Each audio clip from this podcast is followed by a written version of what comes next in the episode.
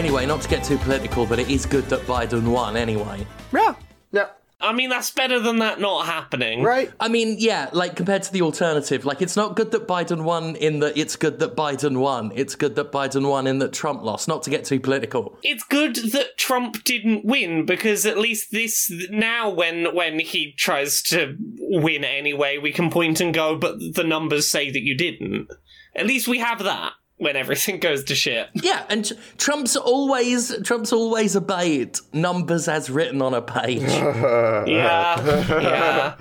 At least the numbers are on the side for the fight. That might not mean anything, but it's going to be the moral victory. That's it. Like, basically, right, when we are dragged out into the street as seditionists, we can say, well, at least we've got the high ground on this. Oh. Okay? All right, lads? Oh. You didn't really win. Don't jab me in the back with that rifle. You didn't really... I'm going. Jesus. Yeah, you lost by the popular number and the weird... chopped up the country weird number. We won by both, so... Yeah. I just take comfort in knowing that facts don't care about your feelings. Facts don't care about your feelings, particularly when they're facts that say that Trump should be gone, maybe. Look. I think it's very petty. It's very petty and easy at the end of the day to just turn around 4 years of insults on people who right now are feeling the sting of loss. It's also fun. Cry more. Right, and I am absolutely not above being petty.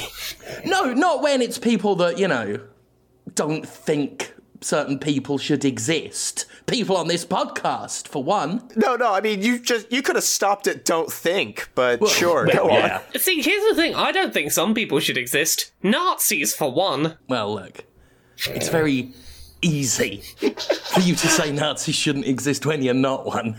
But think about the poor Nazi, right? Let's all talk about unity and coming together and reaching across the aisle, right? Because that is the message of the week. Because I feel like I've got to agree. Now look, I'm not a Democratic Party member. Come on.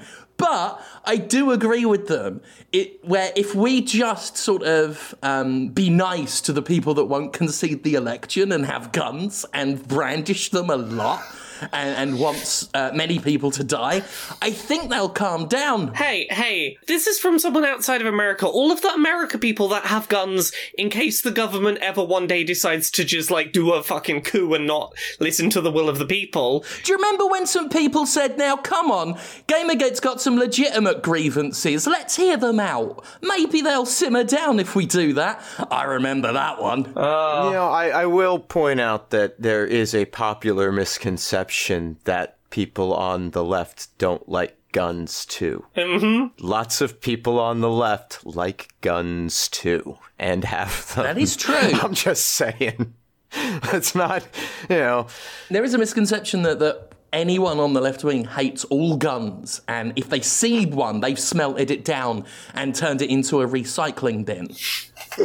It's not true. I have seen some guns. Jim, are you getting out all of the pent-up politics because you did that one Jimquisition this week that didn't have any politics in it, and now you need somewhere to put your politics for the week? I have done no politics this week, and look, listeners, humble listeners, I'm sorry that I front-loaded this with non-video game-related topics, for one. Now, you don't come here for that. And it's really out of character for this program. No, yeah, you come here to be thrust into the video game discussion to, as Laura has quite saliently pointed out, be told whether your favourite video games are great or perfect. And I've come in here to tell you whether a presidential candidate is great or perfect.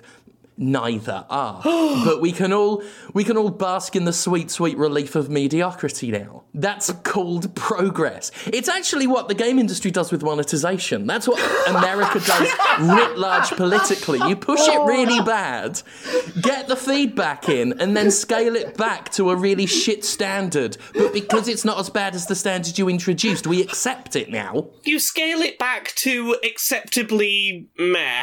Yeah. Thank God we've all got back to normal. Now let's walk away whistling with our hands in our pockets. Do you want to hear if some video games are great or perfect? Not particularly. I hate the game industry and everything in it. I mean, I'm not saying you can't talk about games. You're just not going to talk about any. I'm just saying I've got little interest in the industry. And the medium. I have some interest in some of the things in the medium. Yeah. There's some shitty things in the industry this week. Do we want to talk about things that have been played, or do we want to talk about industry bullshit first? Because I've got a high horse of some industry bullshit this week. I mean, it seems like you're eager to ride that horse into town and hold up the local bank. Because that's what it is now, it's Wild West. And it's a horse with really long legs. And you've got to drop down a rope ladder to get down. And then you rob the bank, which is next to the saloon, because it is Wild West times. And you're like, give me all the money, she. Yeah, you sound like that in Wild West. Don't worry about it. Yeah, give me all the money, she. Like that. And then they give you, like, big burlap sacks with dollar signs on them. And then you get caught by the sheriff, because it's like a 60-foot tall rope ladder. They only had to set fire to the bottom of it, and it caught you halfway. You fell down, sheriff caught you in his big burly arms, and then you got married in the summer. Yes. Yeah, so what's this great video game news?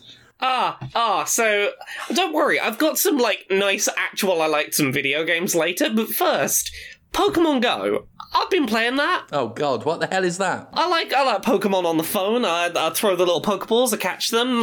Once a month they do little events where you get shiny ones quite commonly, and I've been chipping away playing it. It's one of the few mobile games that I play because it has never felt egregious in its monetization. It has always felt like if you are someone like me that lives sort of near a town centre with plenty of Pokestops, you can just play without ever spending money and the game never pressures you to. Wow, you sound pretty privileged there. Yeah, I recognise that, like, I am in a good position to be able to play for free because of my positioning. Fun fact, people who didn't live in town centres and disabled people for a while this summer were able to play the way I do. Oh, that's right. And then they rolled that back, which was weird. Yeah. During their most profitable year ever. We found out a lot of things that weren't possible or doable in 2020 actually were when they had to be done. Yeah. Like, I really, what I love about that is now that 2020 has demonstrated that certain things, companies especially, were telling us couldn't be done, now that we know they can be,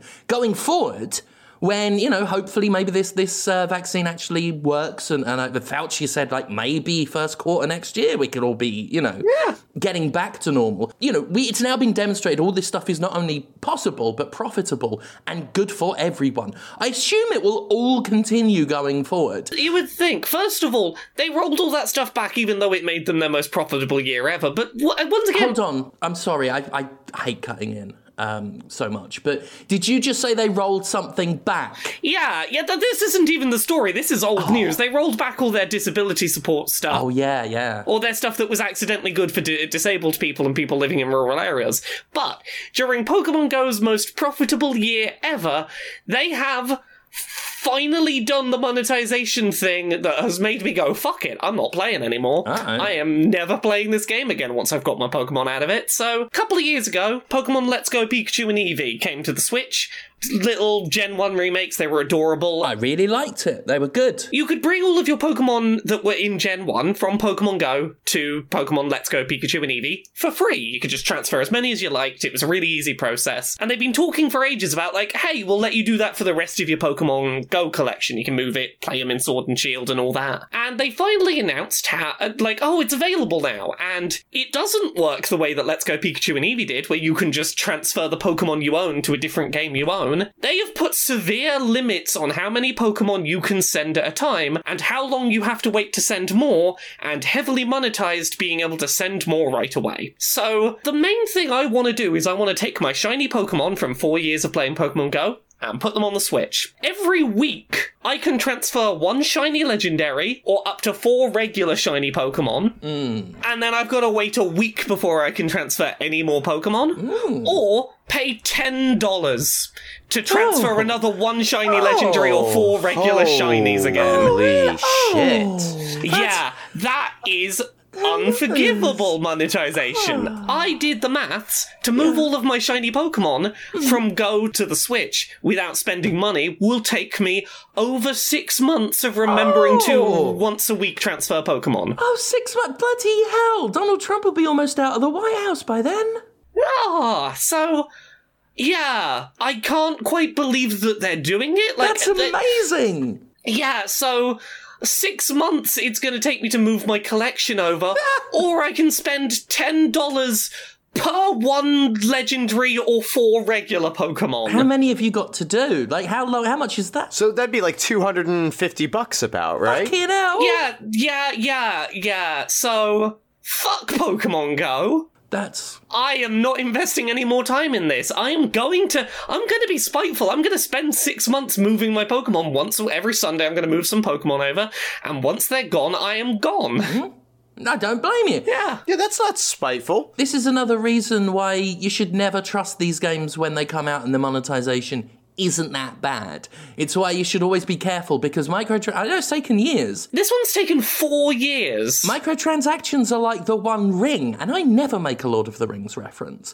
But the moment you slip it on, it starts whispering to you and says, oh, come up to this mountain and give it to this bloke. He'd like it.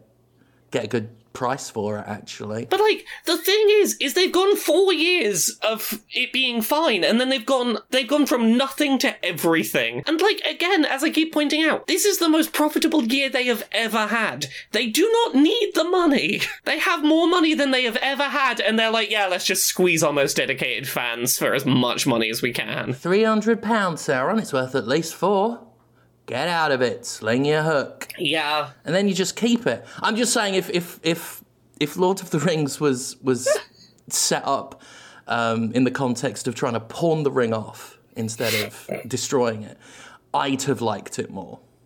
I would have watched a 2-hour argument between Frodo and Sauron as they bartered for it. I like to imagine that Sauron is like the dude from Pawn Stars. Was it Rick or something? Oh, yeah.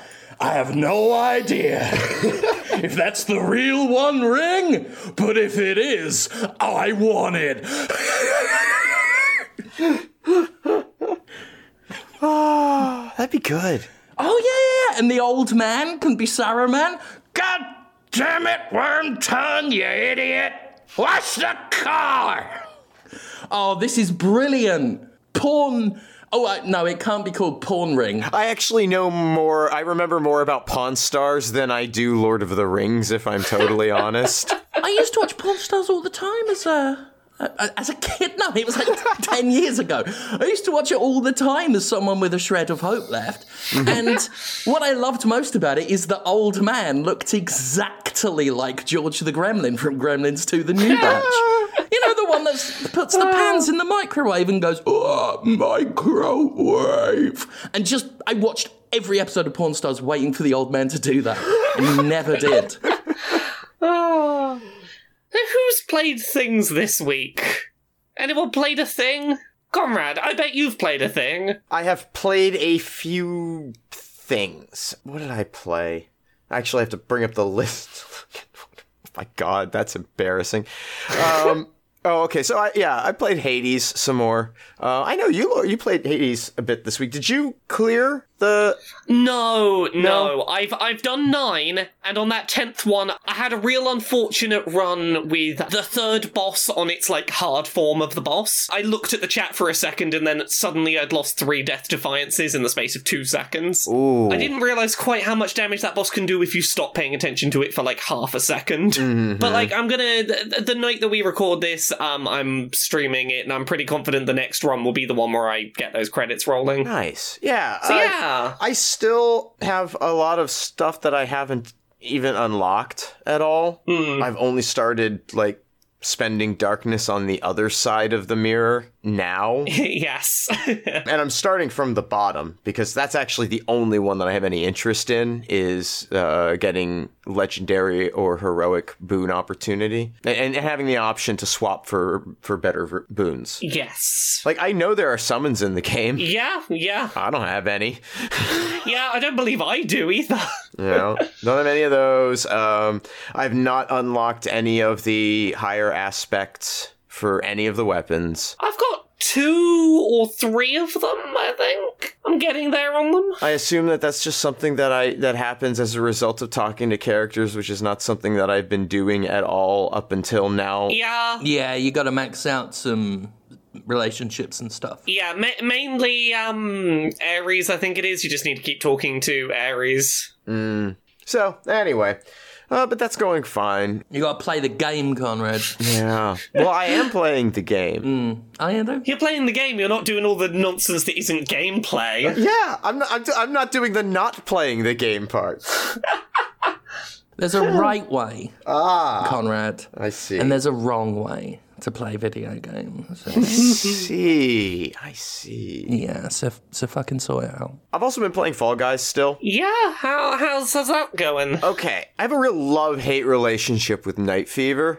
Which one's Night Fever? Night Fever's the obstacle course in Season 2. Yes, the one with the sort of spinning spike rotating cylinders. Yes, which is the only memorable or interesting or challenging part of that thing for me at this point. And like I can appreciate it because it does really quickly separate wheat from chaff in a run, because if you can't do Night Fever, why are you there? But at the same time, I can do Night Fever consistently every time. At least half the time I'm in the top 5 people. So I will say this, your timing for saying this is pretty perfect, because today I believe the mid-season update went up, so there's now a bunch of stuff that will have shaken up how Night Fever works. Thank God, because I am so done. And it is, if you're running main show, you're playing it basically every time. Yeah. So I'm ready for some shake up to that. That's good. I'll, of course, be playing it on my stream on Friday, so... Yeah. I mean, other than that, though, I'm still having fun with it. Like, I've been playing it off the stream. We popped it on the other night and passed the controller around and played a bunch of Fall Guys, and it's still a good, nice, chill thing to do. So, I'm not... But I'm fucking... I'm done with Night Fever. I've not had a chance to play around with the mid-season update, but hopefully that shakes up Night Fever enough to make it not something you hate. Yeah, I'm just bored when I do it. There's sometimes just maps like that. Like, there was the one in Season 1 where, toward the end, you were running up the pink slime slope and they had the cylinders sort of moving left and right, and you could just sort of walk up the side and they wouldn't get you. Yeah. There's occasionally ones where it's like, oh, this is the easy win for me at the start of the game. Yeah. Yeah. What about you, Laura? You've played a bunch of stuff. Oh, I played a bunch of shit this week. So I had a PS5 a week early, which has given me a week to try and soak in every video game that has ever existed. First of all, PS5, bigger than I expected it to be, and I already thought it was big. The Series X, like, at least I can, like, put on its side in, like, an entertainment center, and it feels conceivably like it can hide. The PS5 is like, no, you're going to stand me up, and I'm going to be huge, and I will take up space in your living space. Runs silently, zero issues with heat. It's really nice to just have a console that just fucking doesn't make a sound. I really like the new controller. It's a little wider, little heavier, little bigger than the DualShock 4, but it generally feels like a nicer build of controller. One thing that's real shitty, for disabled people who have specialist PS4 controllers, they're not allowed to use them on PS5 for PS5 games. There's literally no technical reason why you can't. If you do remote play from a PS4 to play your PS5, you can use a PS4 controller for PS5 games. It works. Sony's just not letting you do it, which sucks for a lot of disabled people. The pack-in game that comes with the console, Astro's Playroom, 100% is worth people playing. Like, if you pick up the PlayStation 5, don't just pass it by. It is the thing you should play start to finish before you play anything else on that console. It is a 5-hour-long, very polished, third-person 3D platformer. All of the levels have a lot of unique charm to them. It feels like a real love letter to the past and future of PlayStation. There's lots of these little cute things you can find hidden in levels where it's like, oh, there's a little robot dressed up like Aloy from Horizon Zero Dawn bumbling around a level, and all sorts of little secret things to find that are very cute. But like, the real star of that game is, it is the game that shows off the controller. You know when Nintendo has like a launch game on a system and it's like, this is the thing that's us trying to show off what we think our new technology can do? This is the first time Sony has ever made a game that felt so Nintendo in like, this is the thing, see what magic we've made. And I can't deny that the controller's new features are really cool. Controller's got very fancy rumble. The best way I can describe the rumble is it feels like vibration can emanate from very specific points all across the controller at varying intensities, and when paired with the speaker on the controller, it does a really good job of emulating sensations. I'm trying to think of some good examples that work really well. There's a point in a level where it started raining, and it felt like little tiny raindrops were falling on random points all across the controller, one after another, and it's a silly thing. It is completely unnecessary to gameplay, but every time that something like that happens and the controller feels a new sensation I haven't felt before, I keep going, oh, that's new, and the novelty hasn't worn off yet. It's really silly sometimes how much it makes me excited. The other thing the controller's got is these triggers that, resistive triggers that sort of fight being pushed sometimes, and they're definitely not going to be for everyone, but I was really impressed with the variety of things that can be done with them, from firing a machine gun and feeling just like a little bit of recoil every time that like it fires, to pulling a handle on a gacha machine, and it almost feels more like pulling like a clunking a lever rather than a smooth movement. I was playing Bugsnax. I'll get to Bugsnax properly in a minute, but that game has a camera, and the first time I pulled down the trigger and it felt like a camera shutter, I was like, oh, yay! It's such a silly thing, but when it's used right, it makes me very just overly excited in a completely non-cynical, video games kind of way. I played Spider-Man Miles Morales, the new Spider-Man, plus the remaster of the old one. New Miles Morales Spider-Man, it definitely doesn't just feel like DLC that was sold as a standalone game. It is its own game with a pretty decently chunky story. It's probably a good 12 hours, which is probably half the length of the main PS4 game, but 12 hours is like, for me, that's good. That's a weekend of I played through it in two lengthy sittings and had a very good time. Yeah. My favourite thing about Miles Morales in this sequel, as our new Spider-Man, is he's so much less of a cop than Peter Parker. So for anyone that played the first, the PS4 Spider-Man, Peter Parker would routinely go and, deal with crimes that really did not need a spandex superhero to punch anyone in the face. Like, oh no, the police saw someone selling some drugs in this alley.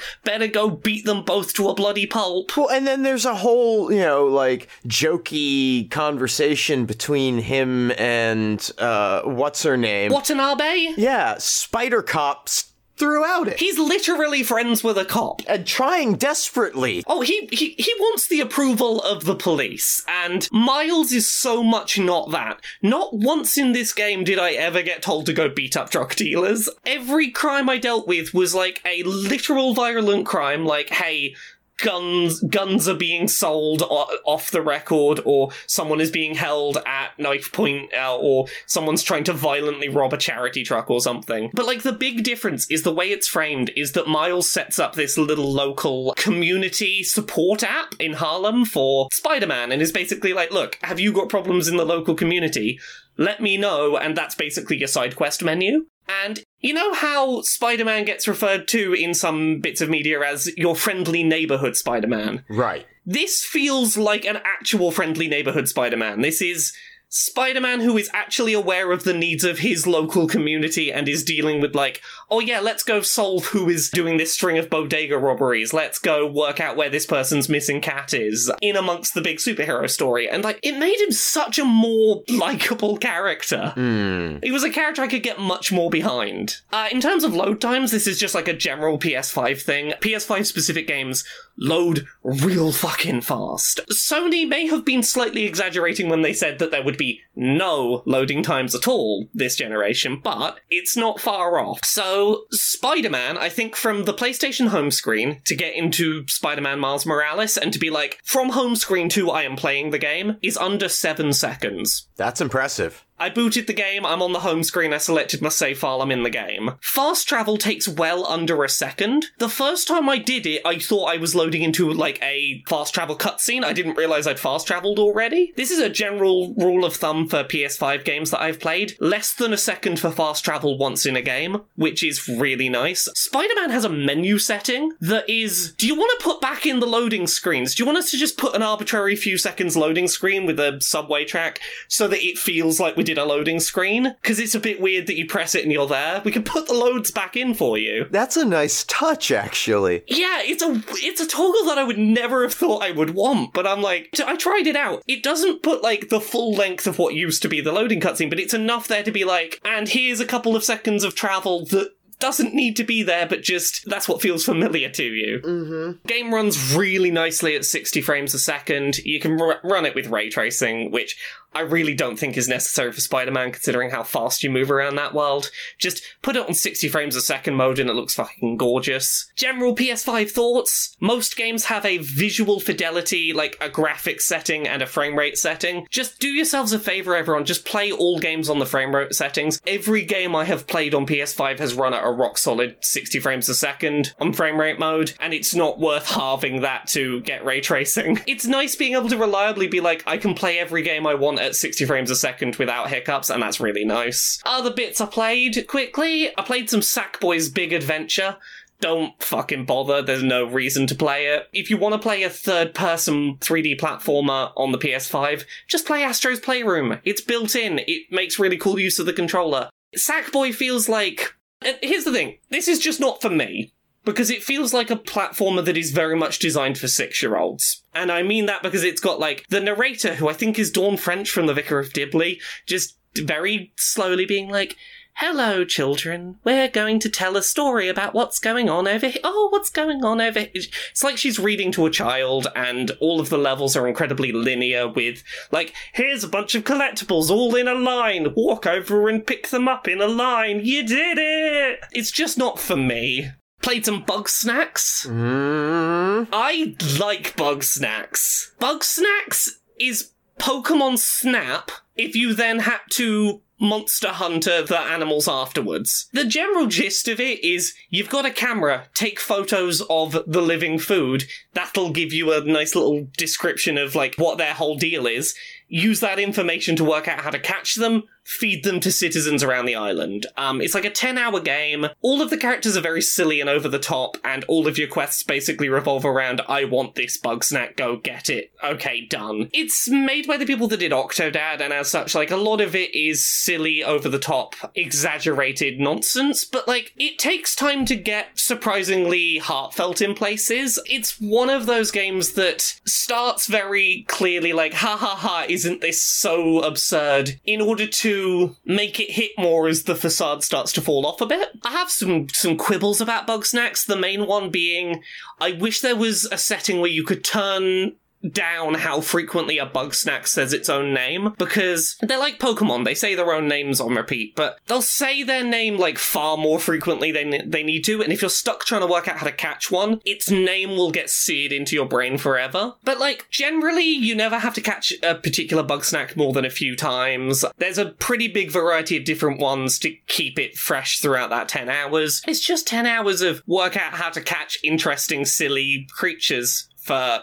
an eccentric town of people in the middle of nowhere. It didn't outstay its welcome, but, like, not by much. I wouldn't have wanted it to be much longer than it was. It was about as long as the joke could last for, I think. Mm-hmm. I played some Demon's Souls on the PS5.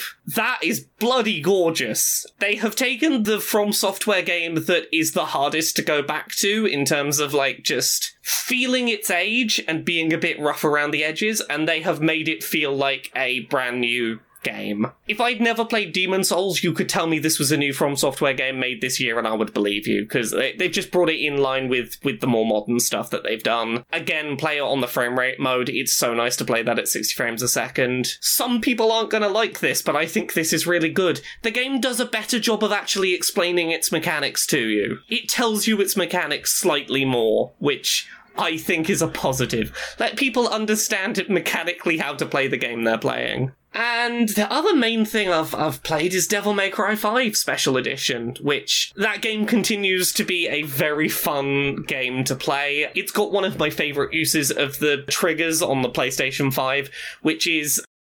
Jim, you played Devil May Cry 5, didn't you? Back in the day, yeah. Yeah, I think it's been long enough that I can mention a weapon type, so... The motorcycle that you have to rev up. Yep. The trigger does a really good job of feeling like revving up the motorcycle in a way that felt... It's completely unnecessary, but it felt really cool when paired with the ridiculousness going on screen. But yeah, I've had a good week playing the PlayStation 5. Like, here's the thing, as nice as a piece of tech the Xbox Series X clearly is, it was nice to have a new games console that actually had things to play on it on launch week. Things that were new that I hadn't played before. That feels good when you buy a new machine. It was good to have like a machine that had things to play on it. It runs everything very fast, and I'm consistently still impressed by 60 frames a second is just a standard now, and everything loads very fast. I'm ready for that to be games now. Nice. Oh. Yeah, so that's next-gen games. Anyone played anything else this week? Did I? You've got something else on your list. Yeah, I played Tetris Effect because I got up this morning and I thought about it and I was like, I've only played the same two games that I've been playing for the last couple months. Probably play something else. So it was on Game Pass and grabbed it and I played the first level. Is this your first time playing it? Yeah. It's good. Yeah. It's a real beautiful little game, that, isn't it? It's real good. Sound design's real good. Feels real good. The way that they pair audio with you pressing the button and make it sound like it's part of the music never ceases to not be impressive. Once you know it, too, there's a certain impulse to be like, can I fuck with this? And you can't really. Still sounds good. And the more of it I played, the more I found myself... as a result, trying to move my pieces in time with the music. It got really satisfying to be like, oh, I can move this in time with the music, yeah. Uh-huh. Yeah, so I like it. I mean, I don't know what else to say. It's Tetris, right? It's Tetris with a cool soundtrack and fancy visuals. Right, and the visuals are fine. Yeah. They look good. Yeah. They made those Tetrominoes look real fancy. It is a game I come back to every now and then, and I will get zoned out in it for a while. I love that game in VR. I will just lose a few hours to that game. It is lovely in VR. I'll probably never play it in VR, and I probably won't ever play it again either, because the other thing is that I'm just really bad at Tetris. That's fair. Yeah, a lot of puzzle games I play and I'm not bad at, you know, you get me into a little Puyo Puyo. Yeah. I never get Puyo Puyo. I don't have the brain for Puyo Puyo. I can't do Puyo Puyo either. I always feel like if I fuck up once, it's really impossible for me to recover. Yeah, Puyo Puyo for me is like, oh, this is fun. Oh, it's all gone wrong. Oh, it's over. Yeah, for me, Tetris, it's, you know, I get myself into a place where I blocked something off, and I will just consistently fuck up getting, you know, after that point, trying to get it clear and just make it harder on myself. That's me and Puyo Puyo. Yeah. I fuck up once and then I break everything the second I make one mistake. I don't know how to recover from a loss in Puyo Puyo. Yeah. But anyway, so yeah, I played a little bit of that, and that was fun, and I do feel like there was something else. I played a little Saints Row the Third. Oh yeah, I saw you playing that on stream the other week at twitch.tv/thatcomradezimmerman. Yeah, I don't know why my brain keeps thinking that I really like that one. It's fine. I caught some heat for it back in the day, but I liked it. It was a good game. Yeah. But I was very disappointed by it after Saints Row 2. I really like the Genki shit in it. Yeah. Saints Row 3 is the place where a lot of the ideas in Saints Row 4 that I like began. Mm-hmm. I don't necessarily like it by itself that much. Yeah. Tonally, it was like they tried to do Saints Row 2 too much. And then when Saints Row 4 happened, they did too much to the point where the too much actually came around and was perfect. I love Saints Row 4 for being more extreme than Saints Row 3 is, even though I don't like Saints Row 3 for being more extreme than 2 was. Saints Row 3 is the awkward step in the middle where it isn't quite ready to commit to being Saints Row 4. Yeah, and it was just, you know, it tried a little too hard in some cases. And Saints Row 2, part of what I always loved about it was, and I talked about this when I live streamed it last year, was the sheer disproportionate retribution that the player character inflicts on everyone else. Like, it's one of the few games where you can truly say you're playing as a villain protagonist. And then Saints Row 3 did the whole overlord thing and what a whole bunch of other games do, where it's like, oh no, secretly they're actually the heroes. You don't have to ever feel bad or question what you're doing ever. Don't worry about it, gamers. Mm. And then that was a little disappointing. And Saints Row 4 was more of that, but by that point, you know, I'd gotten over it and I found 4 very entertaining. Yeah. Yeah. 3, I always forget that, like, oh, the superhero stuff, they had, like, a mission on that in there that I think you were streaming the other day, and... Oh, yeah, it's one of the last few missions in the game, and you do get superpowers, and it's kind of like playing Crackdown for a bit. Yeah, and then it's like, no, you're done, go back to normal. Right. I'm going to take away the cool thing we gave you for 5 minutes. Yeah, but I do like... I still like insurance fraud. I can just... There should just be more games out there that are just the insurance fraud minigame from Saints Row the Third. What was the racing game that always did that, where it's like try and wreck your car as much as you can? Burnout. Yeah, Burnout. Yep, Burnout, Revenge's Crash Mode. I loved that. That was one of my fucking favorite things to do. And there's 2 reasons Burnout Paradise didn't work for me. One is it's an open world thing. And I was just like, no. I want a menu because I want to just get in and play. I don't want to... do that. And 2 is the removal of the crash shit. If they'd let the crash stuff in, I'd have played Burnout Paradise. But, you know. There's one other thing I've started playing and I want to put some more time into. I picked up a new Harmonix game that's called Fuser. Okay. So there was a game, a physical, not video game, that Harmonix released a couple of years ago called Dropmix. And the thing with Dropmix is that you had a physical, like, NFC board that you connected to your phone and it read NFC cards. And it was basically just about mixing music on the fly by putting these cards down on this board. So you'd put, like, the vocal line from Evanescence's Bring Me To Life and maybe set it to the drum beat of a Disturbed song, and, like, you just mess around with these things making, like, songs, and you can change the tempo and the key they're in. The problem with it was always, it's really expensive to buy that many NFC cards, and you're buying them in, like, fucking booster packs that might not have the thing that you actually want, and you're gonna have a bunch of tracks you don't care about to get the ones that you do want to mess around with. It was not a great system. I love Dropmix.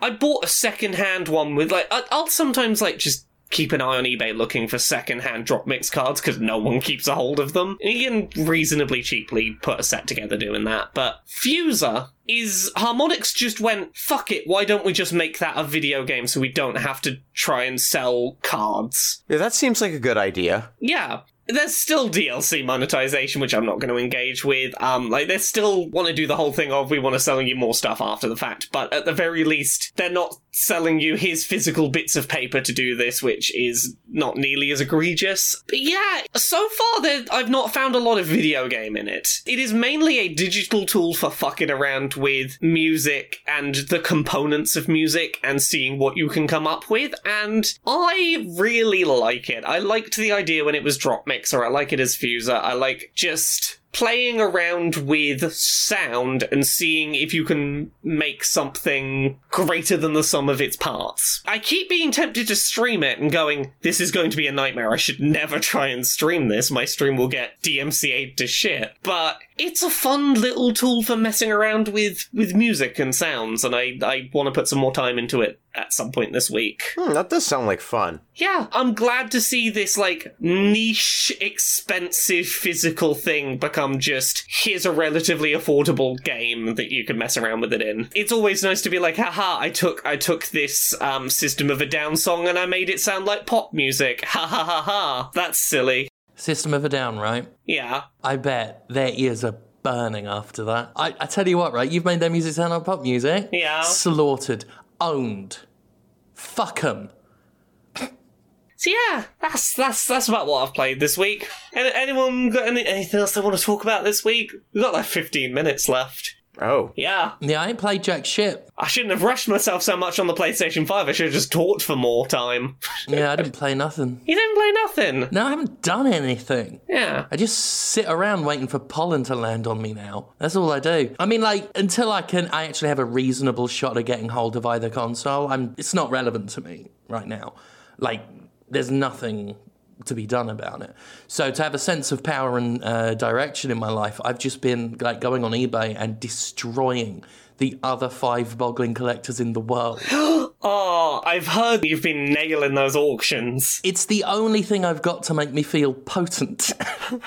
No, it's about, like, you know, I would say between 5 and 10. Like, it's such a small market. There are between, like, maybe 5 and 10 actual, like, full-on hardcore Boglin collectors.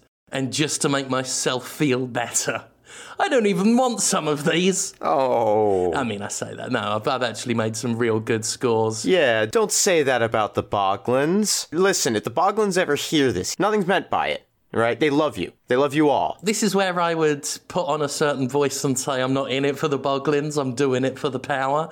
But these days, that's just not funny. But then you can't do that anymore. No. Because Because Kevin Spacey did political things. I've been told that kind of behaviour is political. It's too much politics to bring it up, which we won't do. I'm going to drop the whole politics thing. I made my point on Monday. I'm going to give it a rest for a couple of weeks. Yeah, I made my point on Monday. I've hammered it home today, and then I'm going to put it to bed. Oh, I've got lots of Boglins coming. Becky's been stockpiling some for me because some of them won't ship to the US. I've seen the box that's arrived. It's quite a box. I've been told it's fine that I've sent so many. Hundreds have arrived. Oh, God. More are on the way. Oh, my God. I mean, I'm like, after the storage issue that wiped out all my minis, I've needed to replace a lot. And I think I left some genuine rarities back in Mississippi. So now I've got to rebuild. That means some people have to stockpile hundreds of Boglins. It's the great Boglin stockpile of old London town. Just not in London, but you bring the Boglins there and then just roll them down the street and say, look, it's a problem. Make people care again about issues. So you know what we could talk about, as we have some time left and we haven't talked about it this week? Another Ubisoft game released this week, another big AAA Ubisoft game, and I saw the news about this. They had to apologise again. Oh, do you wanna talk about this? Like, well, yeah, I guess. Yeah.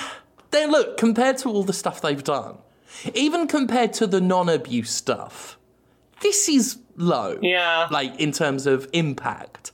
But basically, there's a character in Assassin's Creed, the new one, that's burned and is referred to in-game as disfigured, which these days, well, I say these days as if, you know, it's suddenly okay to say. But, you know, these days it's become, people are more aware that that's not a cool thing to say. So Ubisoft apologised for it. And if it were any other company, fair enough. Yeah. They were brought up on it. They apologised. Like any other company, you listen to the criticism, you apologised. Move on. But, like, they can't release a game without having to apologise for something. Everything is followed by an apology for something tone deaf, which, coming from the company that so proudly has boasted of its diversity and progressivism, which we know, of course, is bullshit considering what the executive class in that company has been up to all these years. Like blaming the turf that they put in Legion on, you know, research errors or whatever. Oh, yeah. So what are your researchers doing? What is the game industry's researchers en masse doing? Because no one seems to know the connotations of anything. Yeah. Almost as if, right, the industry is full of fucking people who duck responsibility and accountability for everything. And when they are called up on something, it's just a shrug and an, oh, we don't know, best not look into it further. Oh, we've made another mistake. Sorry about that. Moving on. Here's another apology for you. At some point, you need to work out where in your process is going wrong that makes you have to keep doing this. The video game industry, right, loves to play around in the shallow water of political allegory, but even that is so easily fucked up by an entire medium that seems intent on not doing its fucking research. Sort yourselves out. Spend a little less time, right, looking up shotgun blasts to the face on rotten.com so that you can get really gory fucking physics, and actually research a little history and politics. The stuff you take a baby's first course in just to look at pretty pictures of flags and then use that in your game that ends up getting details wrong and implying things about war crimes that exonerate the United States. Call of Duty. Sort yourselves out.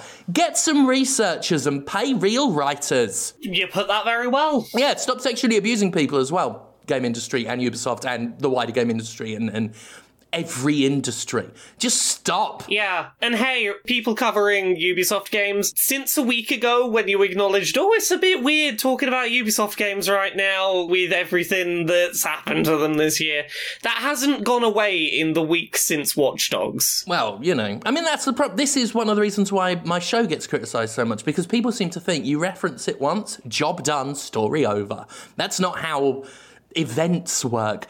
After you've heard of something happening, things keep happening. Yeah. For God's sake. I did have some other PS5 things I can talk about while I remember. There's some nice settings on that PS5 that are just like real helpful and convenient, cool things that exist. There's a whole settings menu that is just defaults and presets that you can just tell games up front, which is really nice. You can be like, I like to play on this difficulty. That's an option. You can set like default settings so that games will always have subtitles on right from the moment you boot them up. As a default, do you want your first person camera to always be inverted? You can set that. That's really nice. It's really nice that they have a bunch of settings that just tell games what your defaults are, and they'll do that. Got a bunch of good accessibility features in there that weren't in them before. Kind of sucks that you can't resize the home menu icons. I like that whole card system. I didn't really talk about that. There's a whole thing where if you press the home button while in a game, it'll bring up like little cards that give you like, here's what percentage you are towards this objective, and here's what percentage of collectibles you found in this level. And particularly for open world games like Miles Morales, Spider-Man, it was really nice to boot up that open world game and just be able to press a button and go, okay, what things could I be doing? Because like I know the story's over there, but like it did a good job of directing me to things that I didn't even realize I'd nearly done. You can just sort of click on a card and it fast travels you to basically where you need to be to finish an objective. If you got PlayStation Plus, you can bring up hints as well, which I love that Demon's Souls has a dedicated hint system where at any time you can pull up in-game hint videos. It's going to annoy so many people, and I love it. It was really nice for stuff like Astro Bot, where it's like, oh, it's a collectible-based 3D platformer, and I found 95% of the collectibles in this level. I don't know where the last one is. Fuck it, show me a video where it is. I want to get it so that I've got it and I can just stop thinking about this level. Show me a video so that I know what to do from within the game, which is nice and convenient. I've been having fun with that. It's been a nice excuse to just jump directly into activities rather than futzing around with what I should do. Yeah, that's a nice bit of the PlayStation. Also, there's a bit in Sackboy's Big Adventure where you pull on a bead from a hole and more beads on a string come out of the hole and it looks like you're pulling anal beads out someone's ass. Well, actually that is part of Big Boy's Sack Adventure. Hey-oh. That might have to be an episode title, maybe. I think it might be. Yeah, I have a clip. I just can't stop looking at this clip where it looks like Sackboy's pulling anal beads out of someone's arse. That was the most fun I got out of Sackboy. Was getting fun out of his definitely not an arse. Lovely. There we go. Yeah. We got anything else, or is... I think we did about an hour there. I think we did it. Yeah, we did it. We did it. Did we do it? We did it. We did it. Are we sure? We pretty much did it. All right. I mean, I'm thumbing through the almanac. I don't know what that means. It sounded official. But that's not the only book that could be thumbed through. I've heard, Laura, that there are some other books that could be bought and are on the horizon. And also, I've seen one of them. They look real good. One of them's coming your way real soon. Yeah, looking forward to it. But as well as books and... you've got books, you've got websites, you've got podcasts. You've got everything and people need to know. I've got a bunch of things. You should check out Laura Gibbuzz on Twitter, Twitch, YouTube, Patreon. That's the one that pays the bills. As little as $1 a month that allows me to keep doing this full time. On YouTube, I currently have a bunch of videos I've done over the last couple of weeks. Thank you very much to the lovely Jane Magnet, who has been helping me edit infinity videos. I do a series on YouTube every week called Accessibility, usually goes up on Friday unless embargoes are involved, all about accessibility and representation in the games industry. We've got episodes about how accessible the Xbox Series X is at launch. We've got videos about how accessible unboxing it is. We've got accessibility videos about the PS5, about Spider-Man Miles Morales. Should go check those out. well, I've got reviews of both of the new consoles. They're like 15, 20 minutes long each. I did big old video reviews. Twitch, Mondays, Wednesdays, and Fridays. I stream on Twitch at twitch.tv/LauraKBuzz, 10 p.m. UK, 5 p.m. Eastern, 2 p.m. Pacific. Then there's books. There's Uncomfortable Labels, which is out now. It's about being an autistic trans person, and you can get it where books are sold or as an audiobook on LauraKBuzzStore.com. There's also Things I Learned from Mario's Butt, which is, it physically exists now. I have like 12 copies of it, all of which I am posting out to people who did words for it.